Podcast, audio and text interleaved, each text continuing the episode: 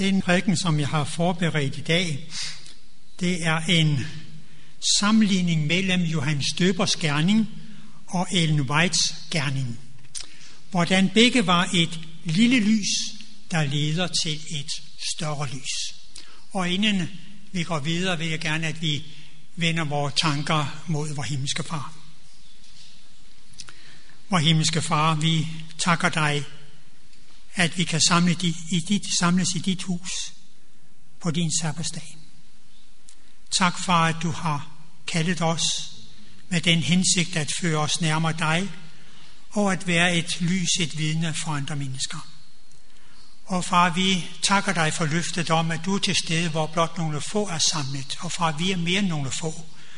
Og derfor ønsker vi at takke dig for, at Helligåndens er til stede, og ham magt til at vejlede både det, jeg siger, som jeg har forberedt, og de ører, der skal lytte. Om du vil være med, vi beder far i Jesu navn. Amen. Verdens historie har på mange måder en tendens til at gentage sig. Og her tænker jeg på skilsættende begivenheder, som er omtalt i Bibelen. På Nords tid, omkring 1600 år efter skabelsen, der kom syndfloden. Årsag? Menneskers ondskab var blevet så stor, at den var blevet en trussel mod selve frelsesplanen ved, at Sæts slægt faldt fra troen og blev afgudstyrkere. I 1. Mosebog, kapitel 6 og vers 5, der læser vi følgende. Herren så, at menneskenes ondskab var stor på jorden, og at alt, hvad de ville og planlagde dagen lang, kun var ondt. I dag, cirka 4.500 år senere, er vi i samme situation, hvor menneskeheden er ved at ødelægge Guds skaberværk, så det er ved at blive ubeboeligt. Men Herren har endnu en redningsplan parat, Jesu genkomst. En anden milepæl for frafald, hvor Gud greb ind, var på kong Akabs tid, de ti stammer i Nordriget, også kaldet Israel. Under dronning Jezabels, Jezabels ledelse florerede afgudstyrkelsen som aldrig før i Israel. Gud besluttede at vise, hvem der var den sande Gud, og han kaldte Elias til denne gerning.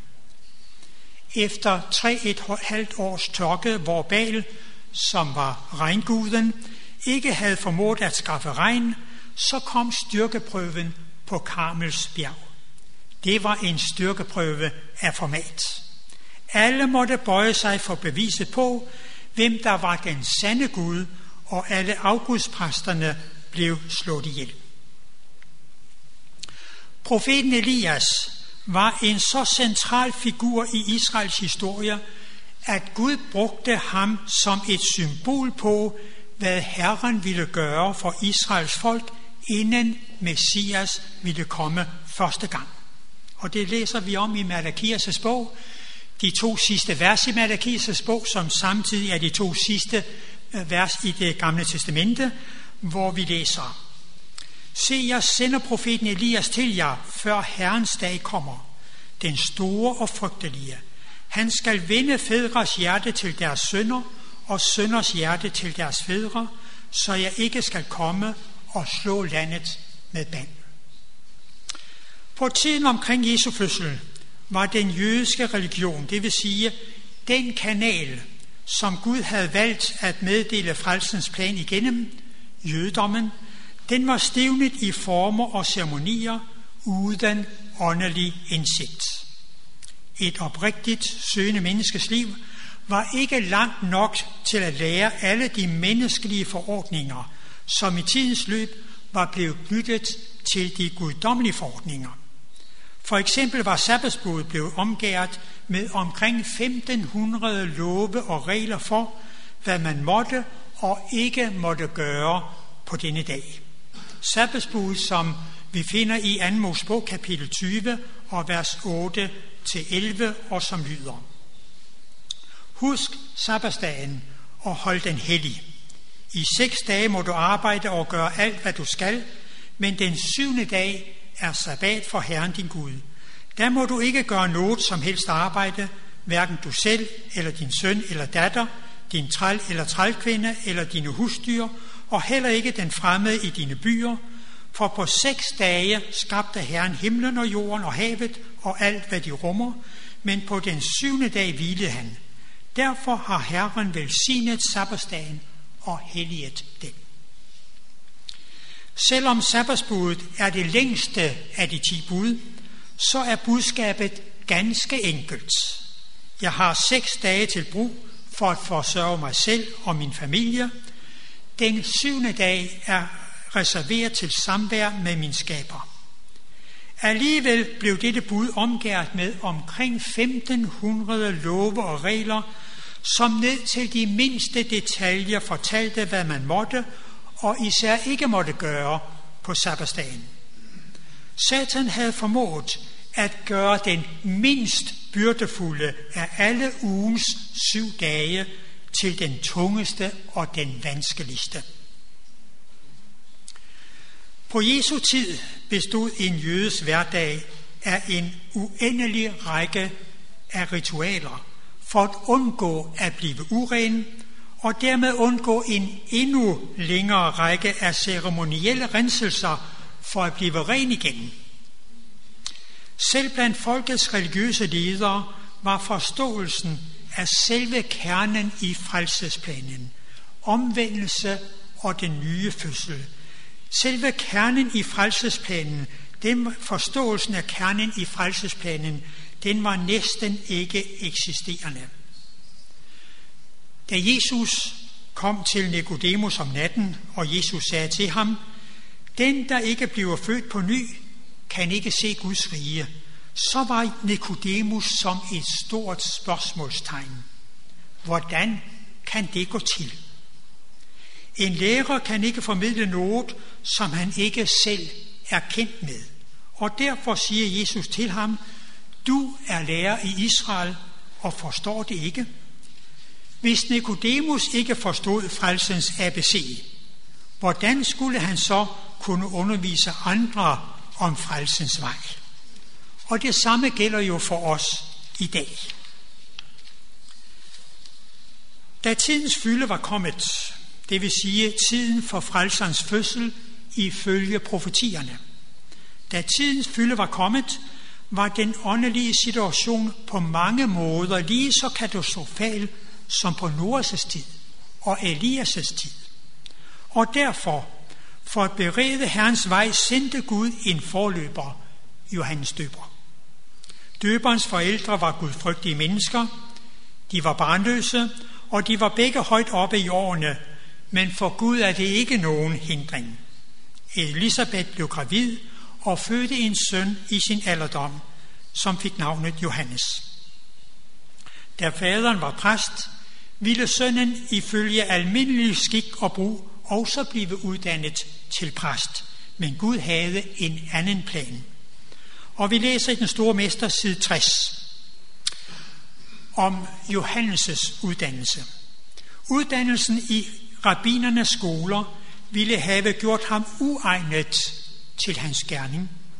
Gud sendte ham ikke til de teologiske lærere for at undervises i, hvordan han skulle fortolke skrifterne. Han kaldte ham ud i ørkenen, for at han kunne lære af naturen og naturens Gud. Citat slut.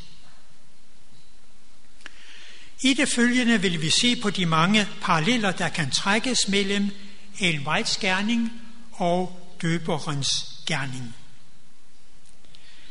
Det rygtedes hurtigt i Jerusalem, da døberen begyndte sin gerning ved Jordanfloden, med at kalde folk til omvendelse og modtage dåben som symbol på et forandret liv. Johannes' dåb var ikke blot et ritual, men et symbol på et forandret liv. Og i Johannes evangelie kapitel 1 og vers 19-22, der læser vi følgende. Dette er Johannes' vidnesbyrd, da jøderne fra Jerusalem sendte præster og levitter ud til ham for at spørge ham, hvem er du? Der bekendte han og benægtede ikke, han bekendte, jeg er ikke Kristus. Hvad er du da, spurgte de ham. Er du Elias? Det er jeg ikke, svarede han. Er du profeten? Nej, svarede han. Så sagde de til ham, hvem er du da? Vi skal have svar med til dem, der har sendt os. Hvad siger du om dig selv? Så denne samtale, der spørger de udsendte øh, Johannes, hvem er du? Og får svaret, jeg er ikke Kristus, det vil sige, jeg er ikke den lovede Messias. Er du Elias? spørger de. Nej. Der var en fejlagtig forventning om, at Elias, som var blevet taget til himlen, at han i egen person ville komme tilbage i forbindelse med, at Gud ville oprette sit rige på jorden. Og det er dette døberen benægter, når han siger, jeg er ikke Elias, det vil sige ikke den Elias, som jøderne ventede. Er du profeten? Det er en henvisning til løftet i 5. Mosebog om, at Gud ville oprejse en profet som Moses. Og igen var det en almindelig, men fejlagtig forventning, at Moses ville komme tilbage i egen person som Israels leder. At Moses ville komme tilbage inden at Messias kom. Og Johannes svarede, nej, jeg er ikke profeten. Hvem var døberen så? Jesus fortæller os det i Lukas kapitel 7 og vers 26 og 27. Nej, hvad gik I ud for at se? En profet. Jeg siger jer også mere end en profet. Og læg mærke til, at Jesus siger, at Johannes var mere end en profet. Og der fortsættes. Det er om ham, der står skrevet, Se, jeg sender min engel foran dig, han skal bane din vej, øh, din vej for dig. Og her citerer Jesus fra Malakias' bog, 3. kapitel og vers 1. Se, jeg sender min engel, han skal bane vejen for mig. Det græske ord for engel betyder budbringer. Ifølge Jesus var døberen mere end en profet. For Johannes bragte budskabet om omvendelse som en forudsætning for frelse. For mange jøder var slægtskabet med Abraham deres sikkerhed for frelse, men det gør døberen grundigt op med. I Johannes evangelie kapitel 5 og vers 31 til 33, der siger Jesus, Er det kun mig selv, som vidner om mig, er mit vidnesbyrd ikke gyldigt. Der er en anden, som vidner om mig, og jeg ved, at det vidnesbyrd, han aflægger om mig, er gyldigt. I sendte bud til Johannes, og han vidnede om sandheden. Jesus henviser hertil, at døberen havde peget på ham som Messias, blandt andet med ordene, se, der er Guds lam, som bærer verdens synd finder vi i Johannes 1, vers 29 og vers 34, hvor døberen siger, jeg har aflagt det vidnesbyrd, at han er Guds lam, er Guds søn. I øh, Johannes evangeliet 1 og vers 6-8, der læser vi, Der kom et menneske udsendt af Gud, hans navn var Johannes.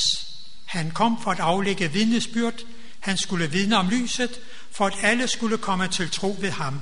Selv var han ikke lyset, men han skulle vidne om lyset. Apostlen Johannes fortæller her, hvad døberens gerning var. Han skulle bringe et vidnesbyrd om lyset, som er Messias, og som var Jesus, der var kommet til verden og vokset op under meget beskidende kår. Døberen skulle bane vej for Jesu gerning som Messias. Han skulle vidne om, hvem Jesus i virkeligheden var. Og i Johannes evangelie 5 og vers 35 og 36, der siger Jesus, Johannes var en lampe, som brændte og som lyste, og for en tid lod jeg gerne begejstre af lyset fra ham.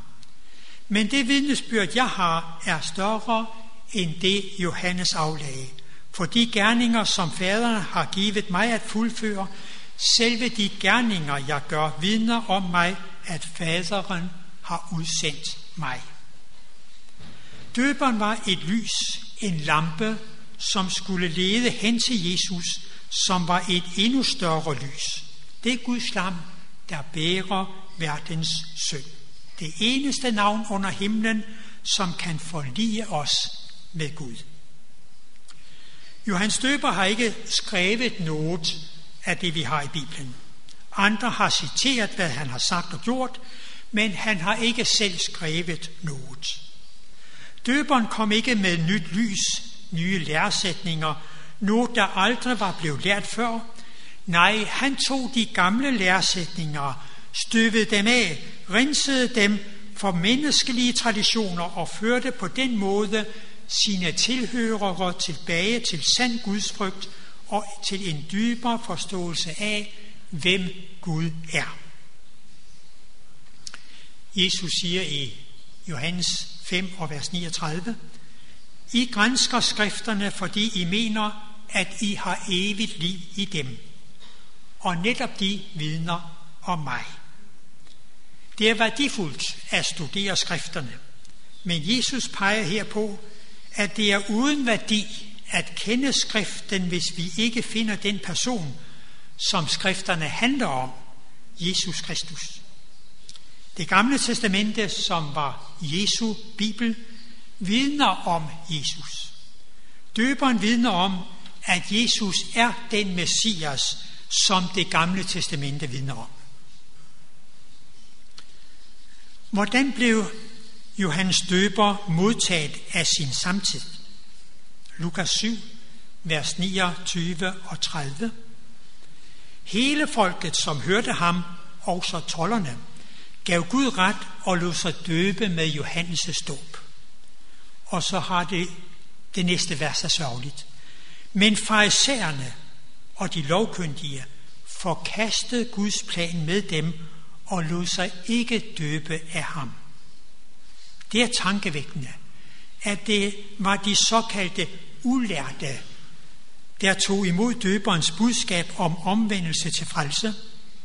Farisæerne og de lovkyndige derimod, de forkastede døberens appel om at vende om til Gud, og det var netop dem, der, der senere var årsag til, at Jesus blev korsfæstet. Prøv at gemme denne kendskærning i dit sind, at dem, der forkastede døberens vidnesbyrd om Jesus, var de samme, der fik Jesus korsfæstet. Det vil med andre ord sige, at da de forkastede døberens vidnesbyrd, det lys, som Gud sendte for at lede dem tilbage til de glemte sandheder, da de forkastede døberens vidnesbyrd, der forkastede de samtidig Gud og sagde nej tak til frelsens tilbud. Har du tænkt over, at ligesom Gud sendte en forløber med et særligt budskab før Jesu første komme, Johannes Døber blev sendt. På samme måde har Gud sendt en forløber før Jesu genkomst gennem Elvejs tjeneste i 70 år. Og følgende syv punkter er tankevækkende ligheder mellem døberens og Ellen G. Whites tjeneste. Punkt 1. Både døberen og Ellen White blev kaldet i deres ungdom. Punkt 2. Døb, både døberens og Ellen Whites opgave var at berede vejen for Jesu komme til jorden første gang og anden gang. Punkt 3.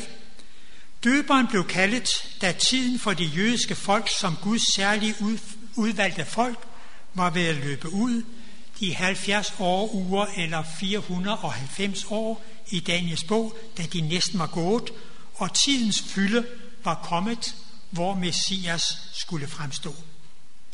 Ellen White blev kaldet, kaldet til sin gerning, da Bibelens længste tidsperiode var udløbet, de 2300 år i Daniel kapitel 8, vers 14, nærmere bestemt 22. oktober 1844, hvor Gud ud af kristenheden oprejste sig et ejendomsfolk, der beskrives som holder fast ved Guds bud og Jesu vidnesbyrd. Punkt 4. Døberen blev ikke undervist på datidens universiteter, men blev undervist derhjemme, og senere fik han sin undervisning ude i ørkenen. Ellen White fik kun tre års skolegang, da en ulykke satte en stopper for hendes videre uddannelse. Hun var kun blevet undervist om de grundlæggende færdigheder, som at kunne læse, skrive og regne. Den videre uddannelse tog Gud sig derimod af igennem åbenbaringer, syner og drømme, og hun fik en dyb åndelig indsigt i bibelske sandheder. Punkt 5. Jesus erklærede om døberen, at han var mere end en profet. En vej, er naturligvis ikke nævnt ved navn i Bibelen, men hvad siger hun om sig selv? I bogen Selected Messages, bind 1, side 36, kommer Ellen White med denne udtalelse om sin egen gerning. Citat. Mit arbejde inkluderer meget mere end en profets gerning antyder. Jeg anser mig selv som en budbringer, betroet af Herren, med et budskab for hans folk. Mit værv dækker en profets gerning, men det slutter ikke der.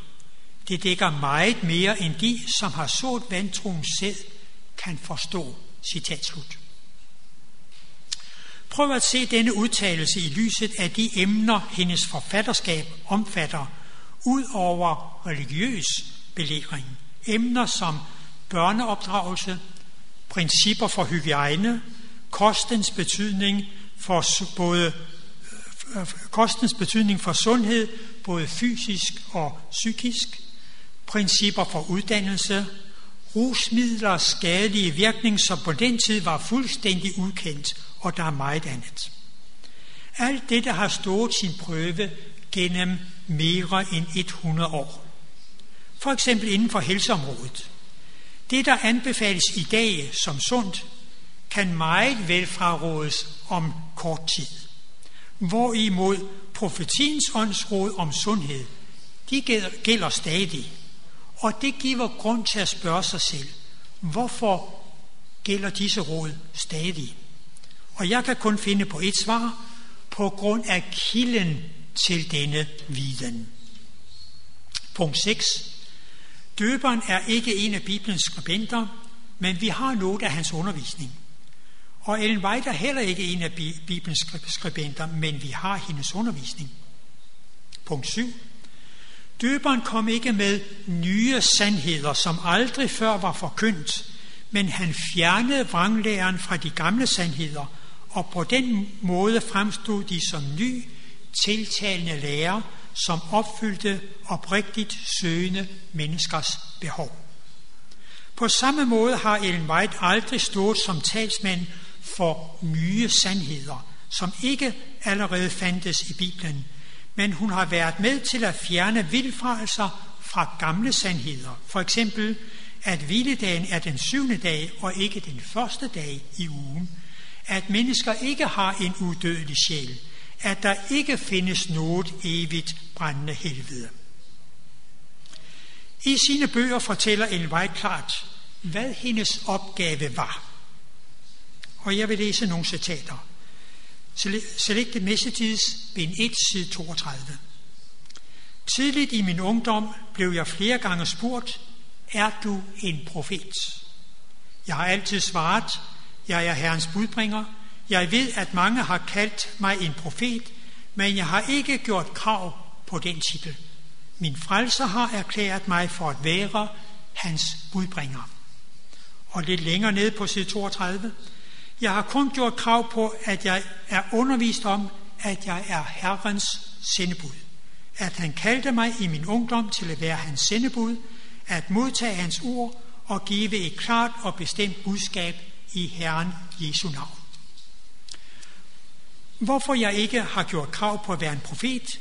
Fordi i disse dage, hvor mange som frimodigt erklærer, at de er profeter, er en skam for Kristi sag og fordi mit arbejde inkluderer meget mere end ordet profet betyder. Citat slut. Husk, at Jesus erklærede om døberen, at han var mere end en profet og igen fra Selected Messages, bind 1, side 34. Mit arbejde har dækket så mange grene, at jeg ikke kan kalde mig selv for andet end en budbringer. Sendt for at bringe et budskab fra Herren til sit folk, og for at tage fat på arbejdet i hver gren, som han peger ud. Og fra side 35, det er det, der er skrevet i 1906. Da jeg sidste gang var i Battle Creek, sagde jeg til en stor forsamling, at jeg ikke gør krav på at være en profet. To gange berørte jeg denne sag, hver gang i den hensigt at forklare, jeg gør ikke krav på at være en profet. Og sidste citat fra Spirit of Prophecy, bind 2, side 83. Profeten Johannes var det samlende led mellem de to religiøse systemer. Han var det mindre lys, som skulle følges af det større lys.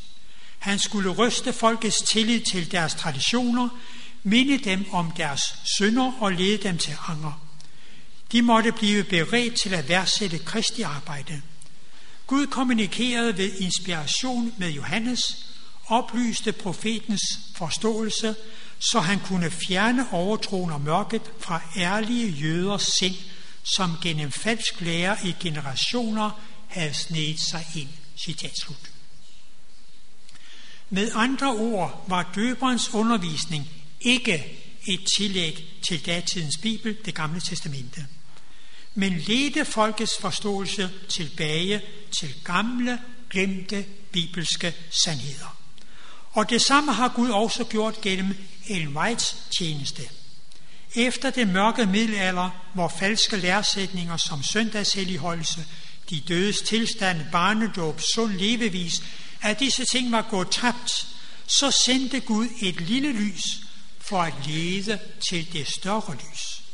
En vej var med til at føre folk tilbage til glemte bibelske sandheder. Aldrig til såkaldt nyt lys. Satan sad ikke blot passivt og så til, da Gud oprejste sit sendebud. Det er tankevækkende, at omkring den samme tid, hvor Ellen White blev kaldet, der fik Joseph Smith mormons bog. Joseph Smith, som var mormonernes grundlægger, han fik mormons bog, der er mormoner betragtet, betragtet som et tillæg til Bibelen, som endnu er mere troværdig end Bibelen selv, når der er uoverensstemmelser mellem dem. Og det var også omkring den samme tid, at Darwin skrev sin bog om arternes oprindelse. Hvorfor oprejste Gud profeten Johannes Døber, når nu hele det gamle testamente vidner om Jesus? Hvorfor kaldte Gud Ellen White til tjeneste som budbringer, når vi allerede havde både det gamle og det nye testamente? Fordi, som vi læser i Johannes 1 og vers 5, hvor der står, og lyset skinner i mørket, og mørket greb det ikke. Og lyset skinner i mørket, og mørket greb det ikke. Sådan var det for 2000 år siden, sådan er det også i dag. Igennem profeten Hoseas giver Gud denne advarsel til os. Det var vores skriftlæsning. Det er ude med mit folk, fordi det ikke har kundskab. Jeg vil lige holde en lille pause her. Spørgsmål. Vil en retfærdig Gud virkelig dømme et folk, dømme mennesker til fortabelse, fordi de ikke har kundskab? Nej, for hele verset lyder. Det er ude med mit folk, fordi det ikke har kundskab. Fordi du har forkastet kundskaben, forkaster jeg dig som præst. Fordi du glemmer din Guds belæring, glemmer jeg også dine sønder. Problemet for jødefolket på Jesu tid var ikke, at de ikke havde kundskab, men at de havde forkastet den kundskab, som Gud i tidens løb havde sendt dem. Apostlen Peter beskriver Guds folk således i 1. Peters brev 2 og vers 9 og 10. Men I er en udvalgt slægt, et kongeligt præsteskab, et helligt folk, et ejendomsfolk, for at I skal forkynde hans guddomsmagt. Han, som kaldte jer ud af mørket til sit underfulde lys. I, som før ikke var et folk, men nu er Guds folk. I, som ikke fandt barmhjertighed, men nu har fundet barmhjertighed.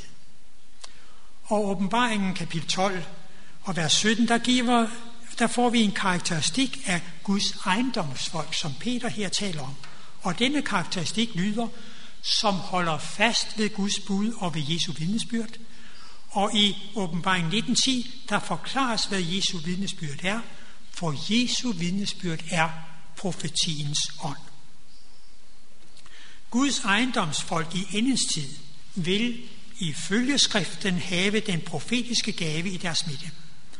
Og som syvendedags adventister gør vi krav på at være Guds ejendomsfolk under henvisning til Bibelens beskrivelse af dette, af dette folk, som holder fast ved Guds bud og som igennem en White har profetiens hånd. Guds ejendomsfolks evige frelse afhænger af, altså af, om vi som enkeltpersoner tager imod den kundskab, som Gud har sendt os igennem sin budbringer Ellen White. Og derfor, og lad mig gøre det personligt, hvis jeg forkaster denne gave, hvis du forkaster denne gave af kundskab, så vil Gud ifølge profeten Hoseas også forkaste mig, vil også forkaste dig. Jævnfør hvordan det gik dem, der forkastede Johannes Døbers vidnesbyrd om Jesus. Det var dem, der korsfæstede Jesus med evig fortabelse til følge. Og derfor er denne prædiken en opfordring til dig om at overveje, hvordan du modtager det lille lys, en Whites undervisning, som uværligt vil lede dig til det større lys, til Jesus Kristus, vor frelser. Fordi at forkaste profetiens ånds undervisning er lige så fatalt, som det var for de jøder, der forkastede Johannes Døbers undervisning. Hoseas 4, vers 6. Det er ude med mit folk, fordi det ikke har kundskab. Fordi du har forkastet kundskaben, forkaster jeg dig som præst. Fordi du glemmer din Guds belæring, glemmer jeg også dine sønder. Amen. Lad os bede.